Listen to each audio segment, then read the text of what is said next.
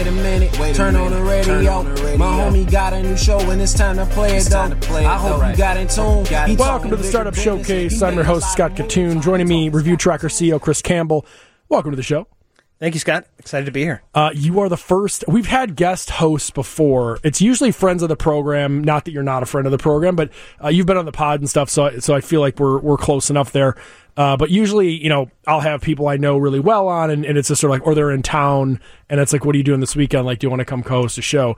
But usually, it's not specifically lined up for the purposes of being like, we are going to hear pitches.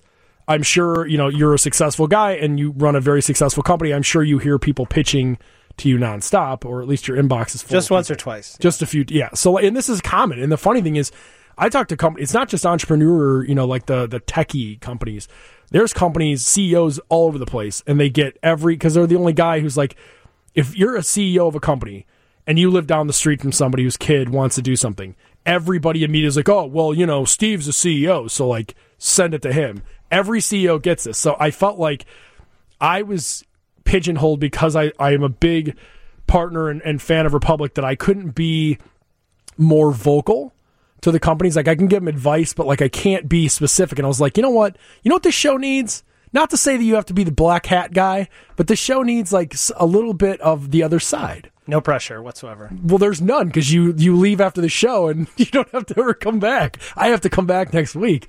Um, so anyway, I, I thought that this is a perfect way to kick it off. Um, and also, I mean, the type of company that you're in, I think, also lends itself to something like this. So, uh, for for that, why don't we start off by just having you tell the audience exactly what ReviewTrackers is and and what you do, so that they know who you are. Hey, my name again is Chris Campbell. Um, I'm the CEO of a company called ReviewTrackers.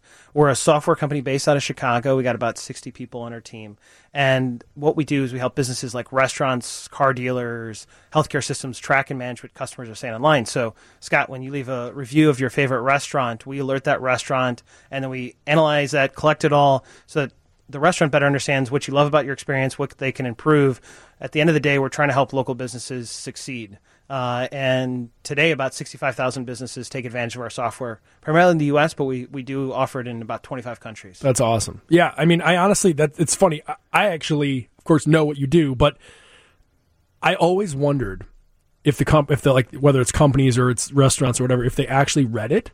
Like, oth- I, I, I hope so. I mean, obviously, you you know that they do. This is one of those things where I, I look at the like people I know, and I'm not going to name names, who run businesses where their glass door is just garbage, just hot garbage, and I ask them, like, do you know you're a 2.6? Do you know, like, and you're very commonly mentioned, like, and and it's a 2.6 or seven, not including all the ones because you've countered them with fake fives. Like, you're legit like a one eight.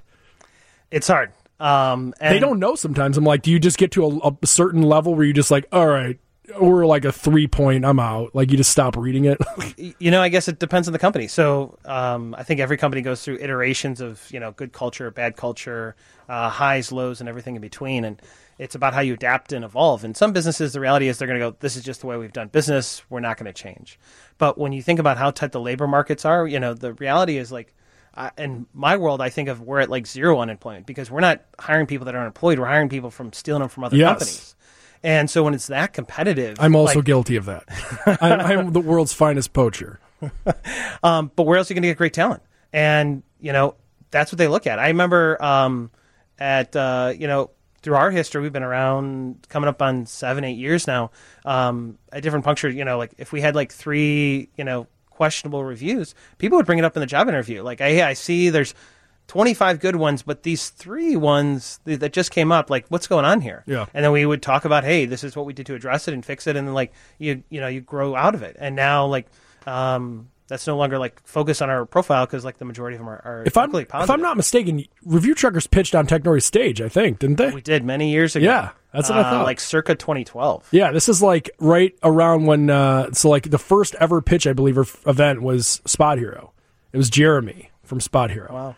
And then you guys weren't. Yeah, right. That's a throwback. That's a throwback in a bunch of ways.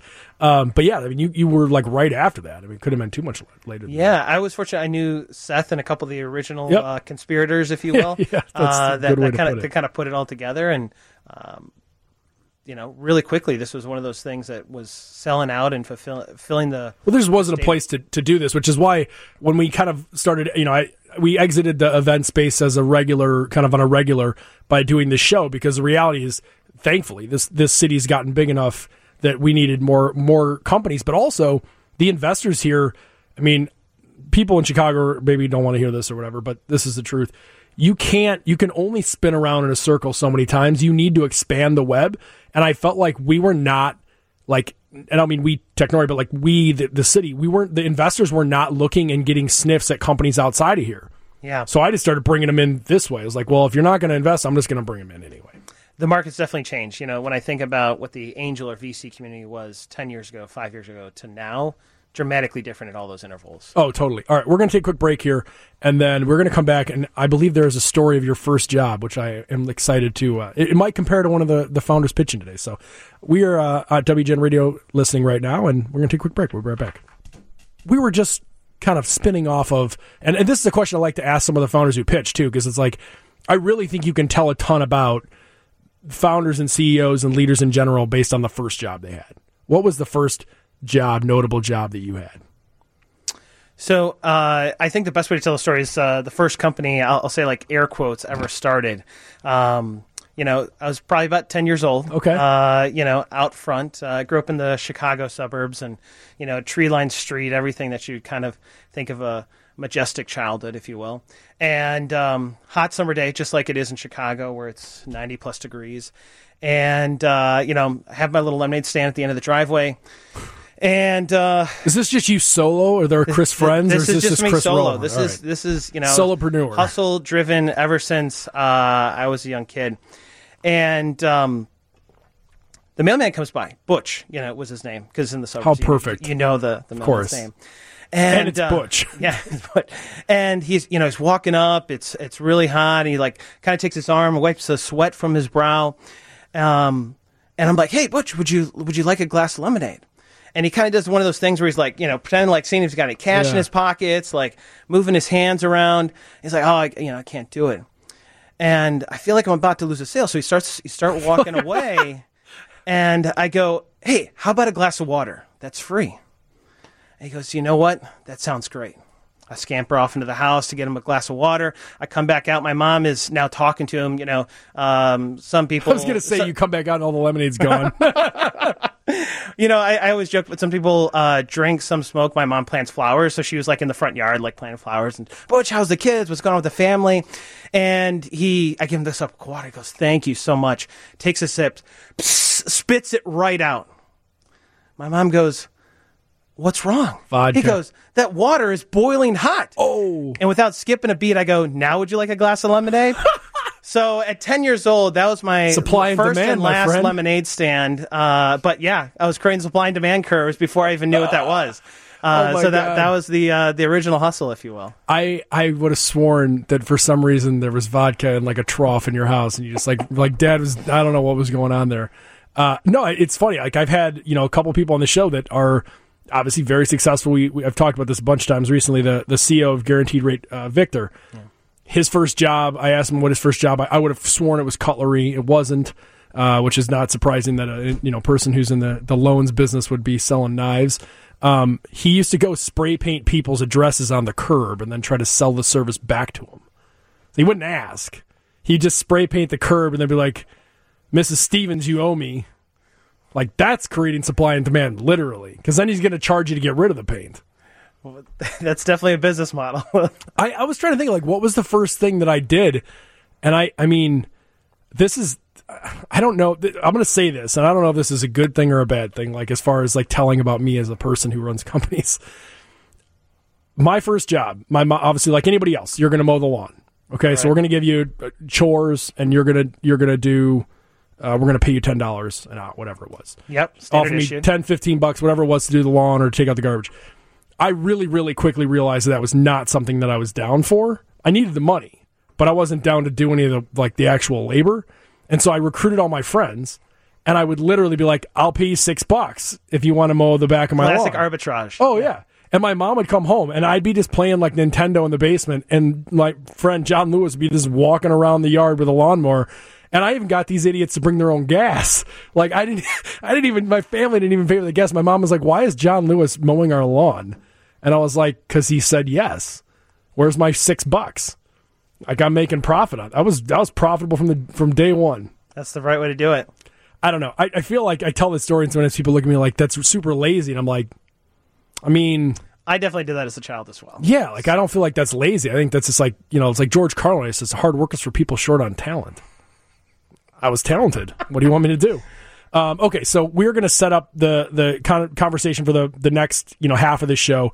We're going to start doing uh, the startup pitches. They're going to call in, and you and I are going to sort of go back and forth. Feel free to ask questions of them. But before we do that, I want to ask you what are like what is some of the craziest either experience you had pitching, or you know you still pitch your company, you still sell the product to people.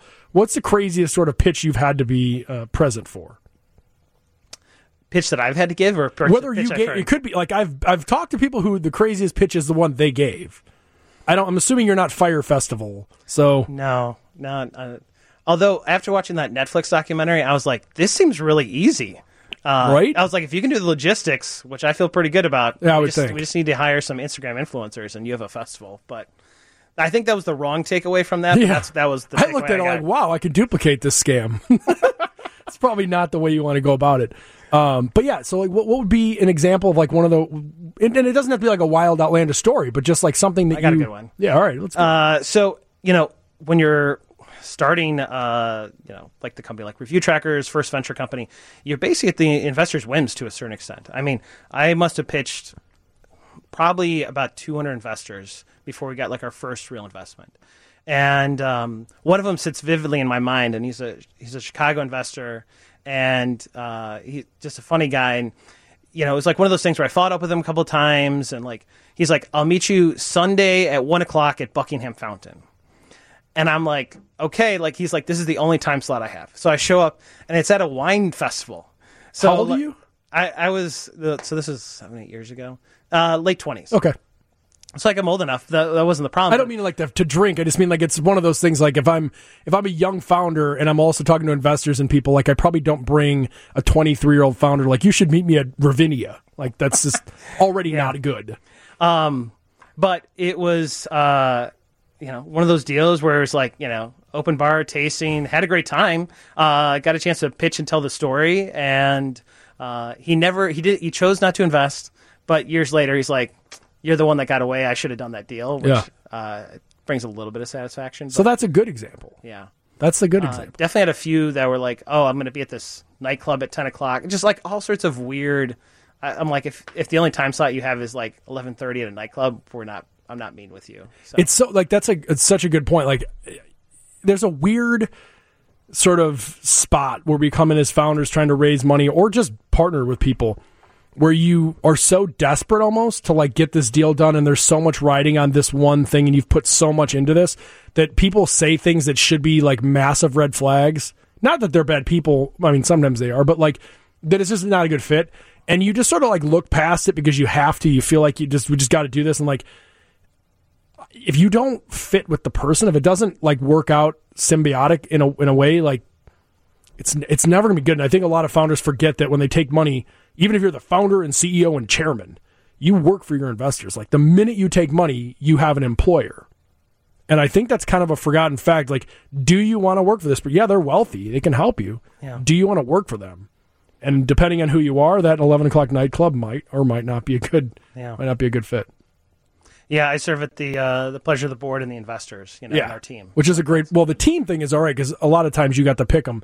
The board, you generally get to pick, but like not really. And then like it depends. Like you start getting real money coming in, and then all of a sudden that board is really not as friendly as it once was. Yeah, they're they're always helpful when it's uh, things are good, but when things go sideways, that's when it gets a little hairy. Well, we're going to find out if things are going to go sideways after this because we're going to have our, our next call and we're going to take a quick break uh, and go to commercial. Correct? All right, we're going to do that, and we will come back. Uh, it's going to be a, a heck of a rest of the show.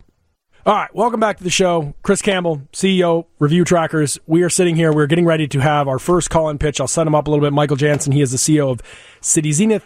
Um, Michael, are you there? Yes, I am. Awesome. All right. Well, first off, I want to say thank you for taking the time to come in. I'm excited to have you pitch. Um, the way it's going to operate in, in, in, this is we're gonna we're gonna get your elevator pitch. So I'm going to play some music to cue this up. But first, I just want to let you know I want to hear the pitch of what what the business is, why it works, how it makes money, and then we're going to ask you some questions and see if uh, if not our investment, why someone should invest. Does that sound good? That sounds good. Thanks very much. All righty, cue the music.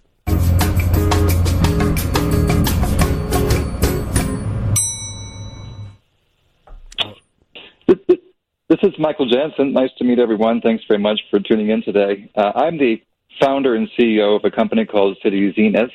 City Zenith was co-founded by myself and one of the creators of Google Earth, and we're a technology company based here in Chicago with a new digital twin software platform that I'm going to talk about today, which we launched last year and is now starting to capture the attention of the building industry around the world. So we were recently called uh, one of the most important platform technologies uh, by the Building Design and Construction magazine. And the best way to visualize what we do is it's like Sim City, but for real cities and real projects. And we help building owners and architects use data like never before to predict real world design and operational outcomes in this digital twin environment.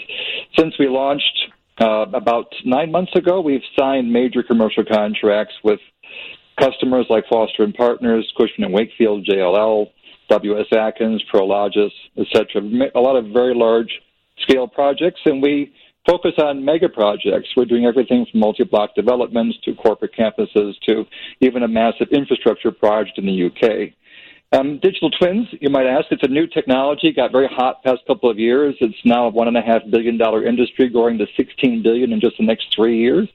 And digital twinning is just making 3D virtual replicas of buildings, infrastructure, other things. It's connected to all the data in and around them. And once we do that, we can use them to op- use uh, to operate, to optimize performance and predict visual, predict and visualize outcomes like uh, predictive maintenance, energy consumption, and space utilization. Generally, they save owners something like 5 to 25 percent in operating costs annually when, when they're deployed.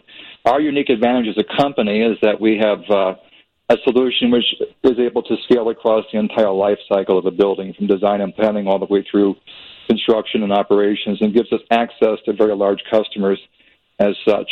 We've raised already about $6 million in the seed round very successfully, and we have a million dollars left in this round, which is now being uh, going live on Republic. And we've kicked that off recently, and it's going great. So it's really a pleasure to talk to everyone. This is really kind of last money in on what's been a very exciting ride, and we're getting very near a growth round. In fact, I think by the end of the year, we'll be inviting major institutions to, to fund our company. So this is a very interesting time for us. Very cool. That's it, Chris. Thank you so much. Um, so here's the deal, Chris. Do you have any questions from from that pitch right off the bat? That was a pretty good pitch, right? Yeah, that was. Uh, well, I, I, read through your, your bio, Michael, that you've you've done this before, so um, definitely shows through the. Uh, I was going to say I'm looking at the Republic term sheet. I'm like watching bullet point by bullet point by bullet. I actually read along as he hits up JLL. Uh, so this is great. I want to know like what what got you into this line of business? Because it's we've had a couple people in this space which I would call like I mean you you phrased it perfectly the SimCity space where it, it requires a certain amount of creativity and, and, imagination and like city planning zoning. It's it's like a, it's very complex and there's like very slow moving real estate players involved. You have to have incredible vision but also incredible patience. What is your background that that sort of got you into this you know the second time around again yeah, well, thank you. Uh, I'm an architect by training. You know, I was um, an undergrad at Yale and then a graduate student at Cambridge in, in architecture, and I was set on the course to be a, a traditional architect, if you will. I, I, got um, I got introduced to large scale projects because my career started in Asia as a young architect in my 20s. You know, that was at the time when Southeast Asia was booming, and China and India and all of that. And so I was tossed out into that region and to, to, to and put onto these very large projects. And so I got exposed to how complicated it was to do these things, and a lot of the tools at the time that were used to, to build these projects. And it was hard. You know, we, it, would, it would take 20, 30, 40 different sets of tools to just to execute one project. And fast forward, I got to a point in my career. By the time I was 30, I was asked to, to join to join a firm as a partner, and I chose not to. I chose to branch off and start my own, what was kind of effectively a CAD and BIM services company. We we made computer aided design and 3D building information modeling. This is basically 3D CAD type of work um, for large architecture firms all over the world. We ended up working for, as you know from my background, 30 of the top 50 firms in the world, and Sequoia Capital, you know, who famously invested in Google and Yahoo, all these folks. They invested 13 million in that company. We took it to 500 people and did 5,000 projects. And what I learned was in building that company, not just how to build a, a company fast, but I also learned what the problems of the industry were. We were using like 30 tools as a company just to deliver to our various clients, and our clients were complaining that there was just too many tools, too many dis- services, too many data formats, and they really wanted one one platform for everything that could unify it all and then allow you to achieve efficiencies across the entire life cycle. So that was the genesis. And when I and because I had the Sequoia background, when I spun out of my last company, I asked Sequoia to give me their best recruiter. I said, "Give me a technologist who can understand this vision. And we ended up hiring the CTO, the guy who created Google Earth, of all people. And so he came to us. Hire. Quite a first hire. Quite, quite a hire. But here's the thing, though. I'll tell you, you asked about the complexity of it. Yes, because the, the, the complexity of this tool is that it marries three different major technologies. One is what I call the 3D CAD or the BIM, Building Information Modeling world. That's all the 3D data stuff that architects they, they don't they don't make things in paper anymore. They, they, they design three dimensionally, and all those things are, are full of data. That's one world. Then you have the world of GIS, which is all the all the all like the urban context data, all the the zoning and all that kind of data, all that comes like on a, on a map. That's another world. And then gaming. Gaming is the world allows you to take all this and, and stream it nicely and make it easy to use. And that's the world that the gentleman from Google Earth came from. So we've always had this kind of mix of people that come in and help unify these different technologies together to get the platform that we have. Chris? Yeah, Michael, um, just kind of curious. I saw some of this on the, the Republic page as well, but could you kind of walk us through your revenue model? Is it like one-time fees, subscription? You know, how do you how do you hope it's going to work? We are an enterprise-based SaaS subscription model that's augmented with professional services in order to deliver our solution. So we give our customers a digital twin solution. They get the platform with their buildings and data loaded into it that they then use um, as a as a SaaS subscription over the life cycle of that asset. So all of our uh, contracts have recurring revenue about two thirds to three quarters that recurs every year. And we also have additional professional services that we charge up front, like modeling and data loading, in order to actually create the twin itself. That comprises the majority of our revenue model. So, saying these buildings are being built for the next hundred years, are you? I mean, do you think there'll be a subscriber if they own the building the next hundred years? Is that kind of how you think about it?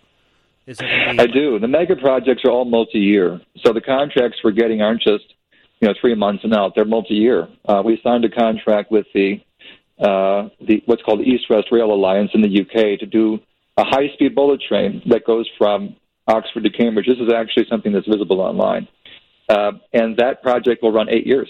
You know, so this, this these kind of recurring revenue streams, when they're multi-year, they really add to our valuation as a company, of course, because it's it's it's guaranteed downstream revenue too. I want to ask you uh, one last question before they do go, and it's probably too long of a, an answer, but I'm going to ask it anyway. Um, you talk about having the the guy who built Google Earth, but you also talk about your own experience working with these gigantic companies and sort of understanding how the sausage is made. And right. I, I think when I talk to founders, young, old, repeat, not. Um, the one thing that gets lost is they, they get really concentrated in on the technology that's going to enable this business to take place, and they forget about the fact that the experience of strategic partnerships and knowing what partners you need to get and how to close them seems to me to be the most important. Do you do you think that for you, if you were to launch this again right now, I mean that's really early, so I don't know why you would launch again right now. But point is, do you think the more valuable part of this, and obviously they they go together, but do you think the more valuable part of this is going to be your ability to understand the partnership piece of this and how it all comes together, or is it the technology, or do you really think that without either one of them, it's no good? Well, what's happening is that we're forging partnerships with massive companies. We just signed contracts with Lendlease, you know, who, by the way, just won the, the Google campus, uh, the $17 billion company. We're working with W.S. Atkins. We're working with all of our partners are, are, and clients are huge. I think the success is both. The technology has to continue to be superior, um, and we have to continue to work with them highly collaboratively. Um, that is what's not in the market today. They're sick and tired of buying things out of the box and then trying to stitch them together to other things out of the box. Yep. But they wanted something, a platform which is very extensible and customizable that they can build upon, and that's why we're having success. I think this is great, uh, Michael. I really appreciate you taking the time to, to pitch this. Uh, best of luck to you. Where do people go to uh, to get in on the deal? Well, they can go to the the Republic deal right now is republic.co, co backslash cityzenith, C I T Y Z E N I T H. And you can see more about the company there. We've a great start, and we welcome you all, especially people from the Chicago area. Please, thank you. Of course, yeah, and I will be posting this on Technori and my pages on Twitter at Kitun at Technori. It'll be posted there, um, and I, believe last time I looked, it was about 105,000 invested with about 100 days left on this. Uh, so there's That's plenty right. of time for people to, to get involved, and um, so yeah, thank you so much for taking the pitch. You bet. You too. Thanks, everyone. Of course. Take care. All right, Chris, we're going to take a break in a second, but I got to ask you first first thoughts on this. Thumbs up, thumbs down, winner. Where are you at? Thumbs up. Count me in. I can't agree more. I think uh, when you get a founder who knows exactly what they're doing and they're that like strategic about every single thought, there are times where I literally don't have to listen to the rest of the business pitch. It's like, I, whatever, you'll figure. It, you're clearly smarter than me. You'll figure it out. I'm, I'm in. So yeah, I'm, I'm in with that. Uh, we're gonna take a quick break. We will maybe talk a little bit about sort of the experience, your first experience listening to this, and sort of all of the things that go into building a good company. We will be back right after this. All right, we are back here. Uh, we're, we're we're like trading. There's a show. This show should have no commercials. So if you're a sponsor of a big company and you like this show, you should call. I don't know what the number is. You can just email me at hello at Technori. And we'll work out a sponsor deal where this show does not have any commercials and you can hear all of the stuff that's going on behind the scenes. Because I swear to God, especially as we start getting these co co hosts in here, the back part of the show might actually be better than the front part of the show. I'm just saying. Uh, I was in the middle of, you're going to get to hear the rest of a story that you didn't hear the front of. And for that, I'm apologizing. So we were talking about this off the air about the fact that founders a lot of times get the the really nice uh, you know, ah, you know, let me know when it's when you're get some traction kind of thing. And I just think that like it's it's what this is not a good start to this new segment, but uh, it's what Jordan Belfort, the scam artist, Wolf of Wall Street guy, calls a looky loo.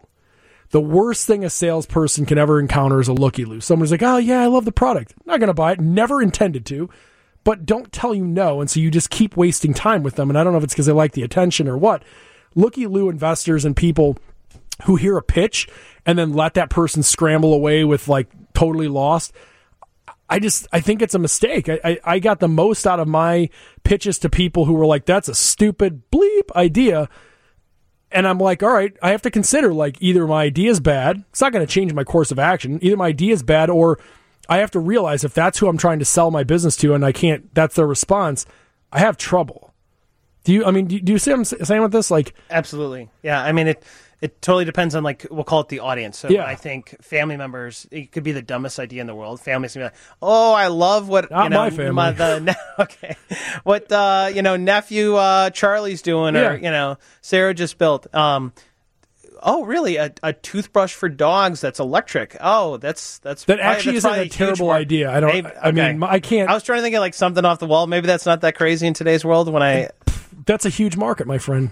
Okay. The- All right. Both the tooth care, the vanity, and the pets. Are you kidding? You've got like a trillion dollar market in front of you. yeah, uh, but it's only allowed. It only You only have only good works ideas. in space or something. Yeah. But still, we're investing in SpaceX. Bezos is going. You're you're flushed with good ideas. I want to. So I'll, I'll finish the story with this guy. That I, I'm not going to say the names. I might drop one name just because he's he's a, a friend and it's funny and he would think this is funny. Um, we had a founder come in and, and he was very nice and the, and the product is not terrible. Uh, but he made a bunch of rookie mistakes. He met a bunch. we had a Cubs game we hosted this past day uh, week with a bunch of great founders. My good friend Patrick Tanous, TS to T. If you go to Target, go buy TS to T. That's my my I'm a plug. fan of it. We drink it at our office. Boom. Uh, so Patrick is an honest fella. And the founder came up and was pitching his business, and Patrick said, Hey, bro, you got to at gmail.com on your business card. That's a no no.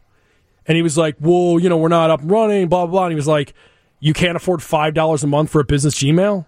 Like, right off the bat, dude, the kid was stunned. And you know what? It affected the way he pitched after that. And that to me is something that you're not ready to be a CEO running and handling people's money because you took one thing, got shaken, and it got a little bit off kilter. And that's a small thing. You should have just, that's not something you can't just be like, thank you for the point and then continued. try he he like shook. So then anyway i i sent him to a couple other vcs in town and, and i i prepped them ahead of time very early was doing a favor because he was coming into town from out of town and i wanted to be you know a good host of chicago. And the the person i sent it to shook him like uh, like my dog shakes its toy. And it was like wh- wh- what the hell? And i honestly felt like it was the best possible thing for him because he he had to learn and, and the, I'll, I'll quote what and the person who met with him wrote me an email and told him what he said and i'll share it with you the audience and, and chris and i think you'll get a kick out of it he said to them you got to know who you're meeting with you have to know what stage you are and what stage they are and a waste of my time is not on an early stage deal that I'm not going to invest in. It, that's not the part that wastes my time. What wastes my time is you didn't, your game wasn't up high enough. So now you're reaching on a rim you can't dunk on, and it's a waste of time. And th- th- there's something to be said. I think it was a really smart comment. There's something to be said about when I know I want to meet with with the biggest dogs. I want NEA. I want all these these sequoias but I'm not ready. I don't have a product or, or a proposition or, or, a track record that warrants that. So no, I'm not going to take a long shot and then pitch in front of them and get destroyed. Yeah, I think to a certain extent, some of that, and you know, part of it's mentors, advisors, Yeah. prepare you, get you ready. But like somebody got to fall on your face a few times and be willing to get back up. And I think that's part of being an entrepreneur. Is like most people do things that everyone else thinks is crazy and not possible, and you have to fight through that uh, adversity to get to the other side. And a lot of times, it has those. It should hopefully have those tough conversations to go. You know, this this is terrible. This sucks. This needs to be better. Um, you know, That's why I was we all telling we you. all go through those evolutions. You know, that's what I was saying before this about the point of like bad, the non looky loo, the bad advice. Like, I'll just be honest. real feedback. I would like to have those fall on my face moments at the tiers that are just slightly above me, not at the top, like the ultimate. Like, I don't want the person who I'm going to try to raise 10 from to throw me against the wall when I'm trying to raise 10,000. And like, cause Right. you, you, see- and that tells you, like, hey, man, kudos for, for reaching out, but like, know who you are. Yeah, that's something I talk about internally in my team. I'm like, because sometimes they're like people, you know, new hires, like, what does your job look like? And the reality is, like, every six to nine months, it changes because I Yep. constantly have to level up. I'm focused and working on different priorities, getting more strategic, less tactical, if you will.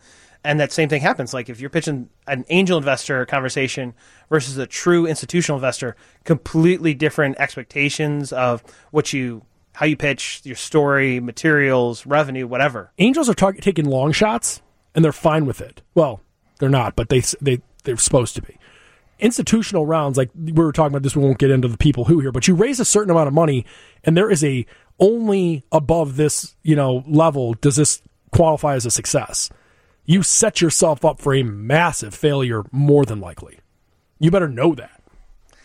I was at dinner uh, this week with a um, some investors, and they told the story of how they were the early money to a company that's just call it ten million. Then they raised a monster round from uh, a valley, and it was one of the you know tier one funds, and they came in and said, "We're not fucking around." Like every day at like five o'clock, we're having a phone call, like for an hour. You tell me about the progress of the day, and we got to grow the company faster, etc. And um, at the end of it, like uh, the CEO was was canned uh, because he couldn't keep up with how fast they were telling me he's got to step on the gas. It, it still grew it from like a ten million dollars to a seventy five million dollar business, like in what was like two or three years. But they're like, this is shy of five hundred where it needs to be. Yeah. No, I, I think it's, uh, you know, honestly, I really think that people don't quite understand what they're getting into. And we, we were talking about, we'll plug them right now because we talked about before Generator. I, I really like what the guys at Generator do because they set the table for what the, the if, is arbitrage the right word? It, like what the game is. Yeah, Joe There's and, like five games going on. uh, Joe and Troy do an excellent job of helping businesses. Like, I mean, they helped us. We went through the program. It, in ninety days, we tripled in, in revenue. Um, there's not many places that I think you can do that and execute on. Totally agree. All right, we have to take uh, one more commercial, then we're going to go to news, and then we're going to come back with another pitch for everybody. I'll be right after this. Welcome back to the Startup Showcase. I'm your host, Scott Kitun. Joining me for uh, today's show, Chris Campbell. He is the CEO of ReviewTrackers. Uh, I'm just going to apologize in case people heard it. There was an F bomb slipped, Chris, on accident, and uh, I just want to apologize in case anyone was offended by that. It was not intended. Sorry, folks. Sorry, got, folks. got passionate about sharing the story. We're passionate entrepreneurs. So I just want to make sure that we're good there. Okay, we're going to kick it over here. Do we have our our next call in is on the line, right? Okay, so Danny is uh, on the line. He's the CEO of of Salsa God. So like that's awesome. Uh, Danny, I want to first thank you for coming and calling into the show, um, and I want to apologize because I'm going to nerd out on food, and I might confuse people as to what your business is because I just love salsa that much. So I, I'm just going to preface this by saying I apologize ahead of time if I get lost and hooked on your salsa. That's that's totally fine. We love people that love salsa. That's why they call you the chief amigo. Okay, so here's the deal. Uh, I'm going to play my little uh, elevator pitch beat here, and after that, at the bell, you are going to start pitching the company. I want to know uh, why you exist. I want to know what you do, and I want to know how you make money. Sound good? Sounds good.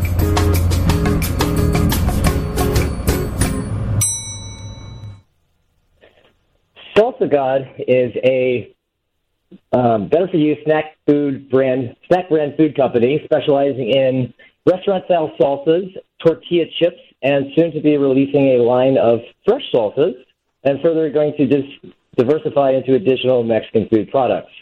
Salsa God was started in 2016, and we launched into 55 Whole Food stores, and now we currently have approximately 2,250 stores. We're in two countries, so we're distributing both U.S. and Australia.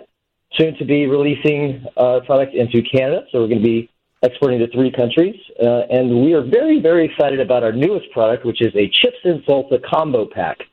I couldn't believe it, but no one had done this before, at least not very successfully. So we now have a product. It's a grab and go item, four ounce cup of salsa and a three ounce bag of tortilla chips all in one. So that's going to be hitting convenience stores soon. Pretty soon, going to be in airports. Going to be all over the country. So we're really excited about that. I had to woohoo you. I couldn't help it. I'm so excited. Thank you. Yeah, we are super excited about it. So, you know, about a year ago, it took pretty much a year from conception to releasing the product. I was at the store and I'm thinking, you know, let's get some chips and salsa just to kind of snack on. Well, there isn't anybody that makes a good chips and salsa, at least not big enough to actually be a full snack. So, after doing a little investigation, I, you know, I thought if no one's done it before, then someone has to do it, and that someone has to be Salsa God. So we just released our product, and it's soon going to be in at least 700 to 1,000 stores in the next couple months. So we're really excited about that. Awesome. All right. So here's the thing. First off, I want to congratulate you on getting away from being a lawyer. So I just want to get that out of the way. lawyer to salsa is always a great transition. Um, I told the story, I don't know if I said it on the air or off the air, to Amy Guth, who was on before this show. And I, I told her, like, yeah, there's a bunch of stuff to this business. And obviously, like anything else, you know, it's about getting in stores and it's building products and, it's, you know, all that kind of stuff. But the idea of pairing chips and salsa is brilliant and so simple and, like, ridiculous, quite honestly, that it hasn't been done. Because I, I think about it. How many times do I grab I either have like my go-to cheap 7-Eleven salsa or the one that I like really like, and then you just grab whatever chips are there, and it's like, why are we not pairing? The the chips and the salsa should be built together. Why are we not doing that? And you have cracked the code on this. Well, thank you. I mean, definitely. You know, if you're, we think that the tortilla chip sort of stands alone as the best way to enjoy salsa, especially enjoy it on the go. So you know, we wanted to have control over the entire product experience rather than letting you know someone try our delicious salsa and then ruin it with a chip that just doesn't live up to our standards. Oh, I totally. Plus, we also wanted to have, yeah, and we wanted to have the portability of it. So currently, in the really your option is to go buy a very large 16 ounce bag of tortilla chips and a 16 ounce jar of salsa. Not very convenient for an on the go snack. No, I would say not. Um, so, Chris, I want to get off of food for a second and talk about actual business. You, what do you see here? What are questions you might have about this? So, what do you think the biggest obstacles are to scale this? Because as I think about, like you know, the grocery aisle, the the store aisle, like there's just more and more brands, you know, more and more selections and choices. How do you take? How do you get that valuable sh- shelf space? Because that seems like that's going to be really difficult. So, yeah, that's a great question. Um, one of the biggest obstacles is getting in front of the buyer. So if you think about the sort of natural specialty food industry, there are tens of thousands of different brands all trying to get the attention, especially in the grocery category, which is sort of, you know, canned goods, sauces, condiments, dips. Um, you're trying to get the attention of one buyer. So the biggest sort of obstacle for me initially was how do I get that buyer's attention? So started out by doing food trade shows, and that's you know how I got my first big account, Whole Foods.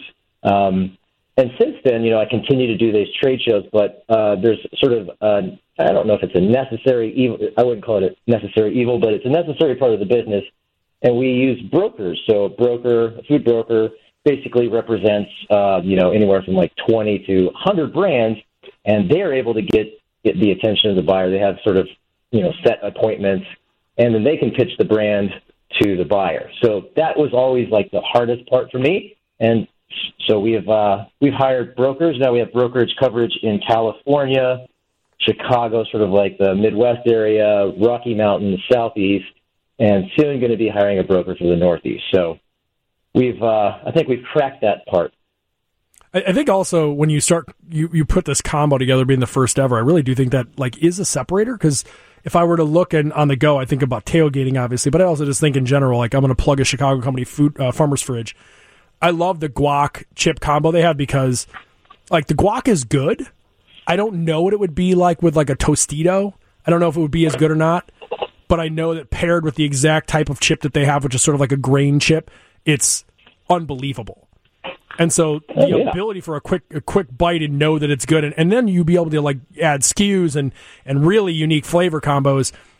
The chip companies or the salsa companies for that matter, neither one of them are really positioned well to like alter their process.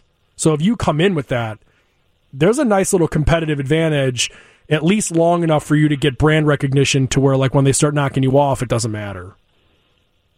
Yeah, so we released this product at the Summer Fancy Food Show, and I could not believe the positive responses that we got. So, just ordinarily trade shows, I kind of have to work a little hard to get buyers in to come to, to look at the products. But with this, they would see it, they'd instantly come talk to me. And, uh, you know, a few people were like, listen, this product is so good, you're going to have to look over your shoulder because the big, big boys might be coming after you soon. But like you mentioned, I mean, it does take a long time for any of the sort of behemoth uh, CPG companies to release a new product. They go through, you know, tons of iterations of consumer testing. So we think that we do have at least, hopefully, six to nine months um, first mover advantage here in the space. And that should give us time to get this brand recognition. I think our packaging looks amazing too, and that, that also helps. It will definitely help with the consumer to pick it up and right. give it a shot. I totally agree with you. Where do people go to invest in this company? So to go to to invest in the company, go to republic.co slash salsa god. I love this name, by the way. I have to tell you, the salsa god. Uh, and I'm looking at I'm looking at the page right now, which we're sharing on on social at Technori and at Kitun. You can you can find it there. Uh, the packaging, you are right. This is pretty dope.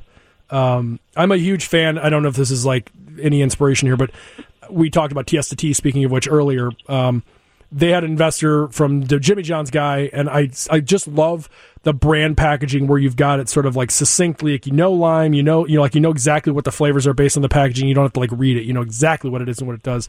I think it makes it simpler for for consumers. So uh, I like this a lot. Uh, I want to appreciate and, and thank you for for taking the time to come and call in, and uh, hopefully people you know throw some money your way.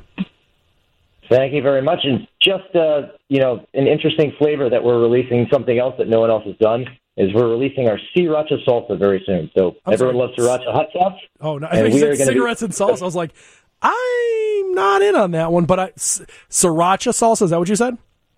Yes. Yes, I'm in with that. I, I think that's a fantastic plan. Thank you very much for uh, for shouting that out. All righty. Well, thank you very much, Scott. Of course, take care, Danny. Okay. Bye bye. All righty, we are going to come back and, and talk about that pitch after this little break. All right, Chris, you have heard the pitches. I am going to say I'm going to I'm going to give a a sound bite of my feeling on this on the company that he did based solely on the fact that I love salsa. So he gets the sound on that one. I love salsa. I think I think it's a tough space.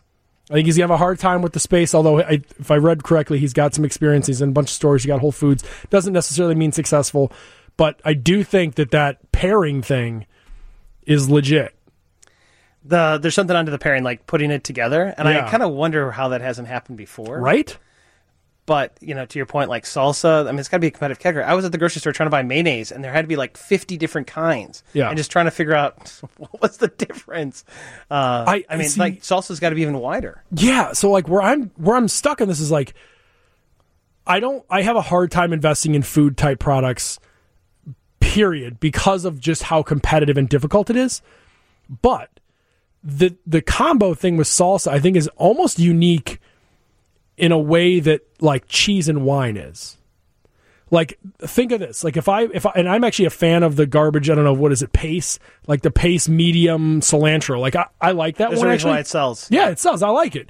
Um, but it, but and I, what I like about it is that I can go to anywhere with it with any chips and it's fine. And there's something to be said for that, the simplicity of it. But imagine where you have the control to create baller flavors that only explode more when paired with the right chip. Like you, all of a sudden, there's like a whole nother line of things that they can do with it, which normally you might not do a sriracha type flavored salsa because what chips you get could make it taste terrible No idea. right? Yeah. It's like all of a sudden there's like a whole nother play there. That got my attention. I'm I'm kind of following you now with the wine and cheese pairing, and then going Yeah. to chips and salsa. I don't know. If I'm sure there's a lot of salsa lovers out there just like you that are like, this is you know I've been dreaming about this. Why is it taking so long? I, I think, and then and here's another part, like to get kind of strategic. So like I I grew up with uh, RX Bar Peter Rahal, and Great business. you know, fantastic business. Exited 600 million bucks to Kellogg's. One of the things that he did was, I think, never gets talked about. Super innovative. He found a way to get himself not sitting down next to all the protein bars, and he found his way to not get sitting down necessarily right next to all of the candy bars. So he wasn't like an alt, like kind bar. It's a small little niche that if you sell, if people take the product and like it, they will move you to the front of the aisle because it's it's dollars. And what if you if you go to Target even now, it's not in the protein random bar, which means how I don't know, eighty percent of the people who go into the Target aren't going to go down that aisle. But if you're a person who goes down like the the apple juice boxes and the kind healthier food, but not quite protein bar aisle, you're going to see it. And so by creating a brand around a concept that's like it's it's a meal, it can be a protein bar meal replacement, or it can be because you just like the bar like you do kind. It's an you know so you're he packaged it just so that like the every every man would walk down the aisle, and then ultimately because the sales were good, he gets moved to the front. But that it's like he created something about the product in in the product and in the branding that enabled him to create shelf space for himself where there wasn't. And that's what I'm when I think of the salsa. That's what caught my attention was like, yeah, it's really cool for me and you to like have salsa combo. But what you just did is you took me away from the salsa and away from the random bags of a thousand chips, and you put me hanging on the corner of the aisle where two are paired because they know that you're you're a grab and go. So if you can brand it right and people buy it, it it already incentivizes the stores to put it somewhere else. Interesting. I didn't know that RX story. I have a couple boxes of it in my cupboard though, so at home. I had an RX on the way in today. yeah. I had the, the peanut butter one. I love it.